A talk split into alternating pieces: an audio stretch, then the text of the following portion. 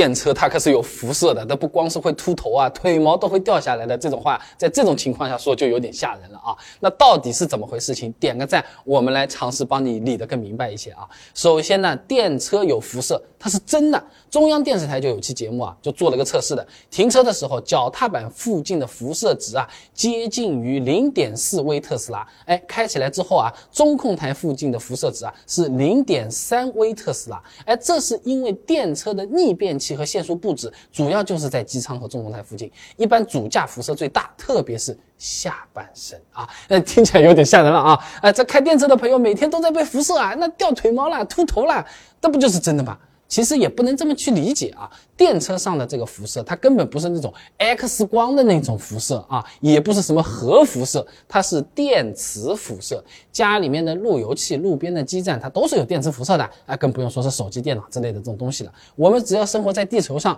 受到的地磁场影响也是一种电磁辐射啊，虽然不像核辐射那么可怕，但电磁场确实也会影响细胞活动，导致人体健康失衡的。但是对，这里有个但是，你不谈剂量，光谈毒性，那属于耍流氓。重点的是辐射的量，只要低于限值，它就是没有健康风险的啊。那国际上对电磁辐射它是有明确规定的，你参考一下这张表格，可以看到啊，这电车产生的电场强度啊是远远低于国家标准，最多也就是3伏特每米左右，不存在所谓的健康问题的。手机举例子啊，拿起手机来打电话，人受到的辐射大概是 1.7 瓦每千克啊，你感受一下，手机上的这个 5G Wi-Fi 天线在工作的时候，人体吸收呢也只有 0.07 瓦每千克，全都是低于健康标准的，没有问题的啊。那坐在电车上，大家可以猜一下大概是多少？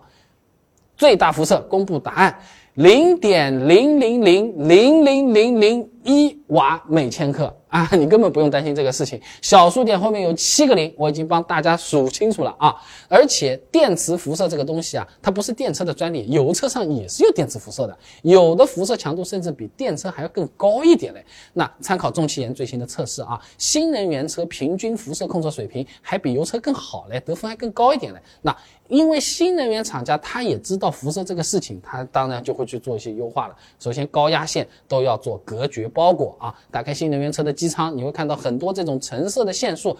这种就是做了包裹的，原因之一就是隔绝辐射，同时线束位置也要优化一下，把这个高压和低压线啊尽可能的分开，离得远一点，这样辐射也会小一点的。就好像班里有2个特别调皮的分子啊，肯定就不能让他们坐在同桌，是不是？分开来坐，相对会安分一点啊。那大家感觉上辐射比较大的电池和电机反而不怎么需要优化，因为它们都是有金属壳包在那边的，再加上有车架的隔绝啊，传到车里的辐射其实是非常少，很有限啊。那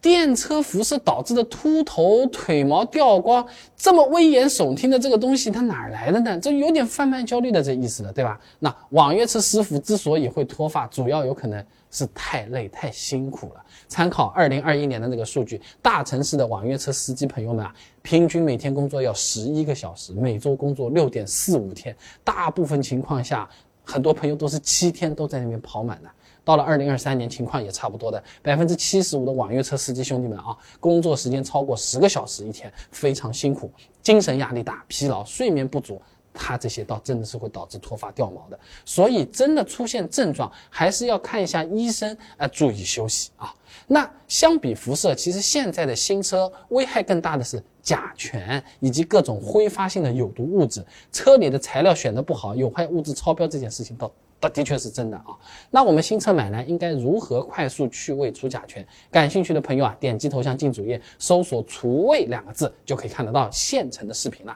那我每天呢都会给大家更新实用有趣的汽车干货短视频，开车养车都用得上，关注记得点一点，下次更新你就不会错过了，现在不容易刷到啊。